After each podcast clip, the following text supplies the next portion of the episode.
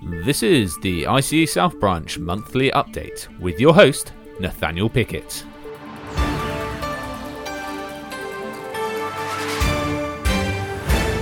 Welcome to February's edition of the Monthly Update, where you'll find out about the latest upcoming events and goings-on within South Branch.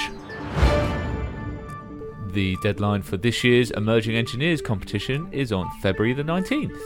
All submissions should be sent to see.awards@ice.org.uk. The winner of this heat will go on and represent the branch at the regional final in June.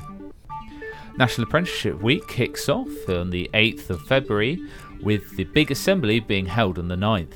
To find out more information about apprenticeships in civil engineering, head to the ICU website and click on Careers and Training. ICE Southeast England are on the search for the STEM Ambassador of the Year. If you are passionate about inspiring the next generation and are a STEM ambassador or volunteer, head to the ICE website. On the 22nd of February, there's a presentation about Quest Undergraduate Scholarships, where you can find out more about the fantastic opportunities offered by this scheme. This year's Great Debate will be hosted at Reading University and is discussing the future challenges of water supply. This is an online event and will be held on the 10th of March.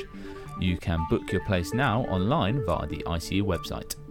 This year's Continuing Professional Development Audit has begun. Check your inbox to see if you're one of the chosen few who will need to submit a copy of your 2020 Development Action Plans and Personal Development Record. The ICE is celebrating engineering equality with the LGBT History Month and is hosting a range of events, including a Toolbox Talk lunch and an LGBTQ+ History and Me lecture. We have said for decades that we want to be more visible, more relevant and more interesting to the wider world, and right now we have a golden opportunity to do just that. People everywhere see the world changing, and not for the better, but in most cases they have no ability to slow or halt climate change. We do.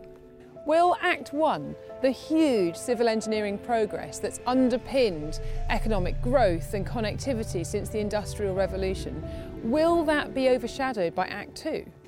Act Two, of course, is the race to find ways for many more billions of us to live well for the decades and centuries ahead, while putting right the fundamental harm that we've been doing to the planet we all call home. We are the world's inventors, innovators and practical problem solvers. And with every passing day, the challenge of climate change only grows greater. It's on us to step up and figure out what we can do to help address the problem. And when we're done, the ICE will be the go-to place for net zero carbon infrastructure. We'll be valued partners and influencers, recognised and respected for our role in actually addressing the #1 existential issue on the planet right now. This isn't a one-year task, but this can be the year that we commit, and it can be the year that we change tracks. I've said what I need to say, and I've got just one question for all of you. What are you going to do? Are you ready to become an ICE Carbon Champion?